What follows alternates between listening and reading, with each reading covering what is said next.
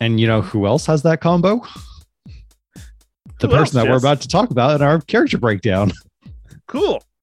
so let's dive into that. So this week we're going to talk about Darwin. Um, and keep it in theme with our X Men month that we have going alongside this.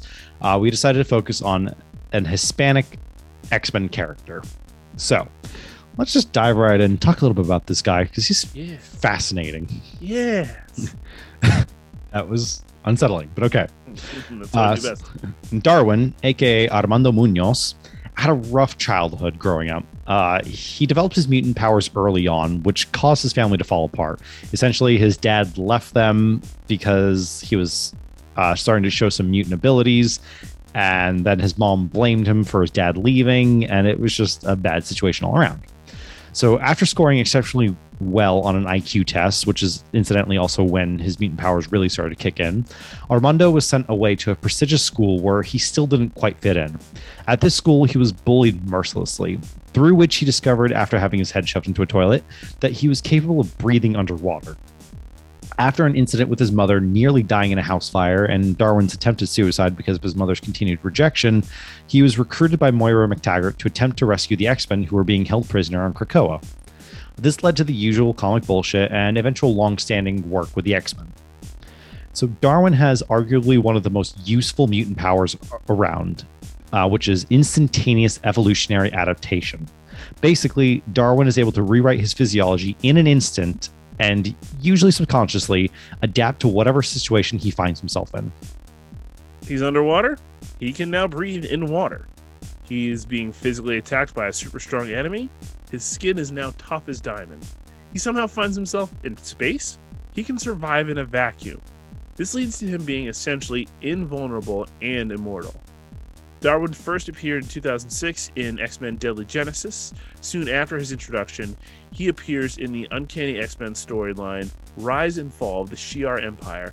I'm not sure if that's exactly how it's said Shi'ar, Shi'ar. I've heard people say it Uh. both ways. I say Shi'ar, and that's what I'm going to roll with I think that's what I went with. which uh, which ran from 2006 2007. Since then, he's been a regular character in ongoing X Factor books between 2008 and 2013. He's also had a brief appearance in the World War Hulk storyline, which your boy owns, where he first evolved to absorb gamma radiation. His body realized that the gamma radiation from Bruce was way too much, and instead he evolved teleportation abilities to nope the fuck out of there. I read that and I had to include that. I was just, I was dying when I read that. Where Litter's like, yeah, his body realized that it was just he couldn't do this. It was too strong of an enemy, so he just got out of there.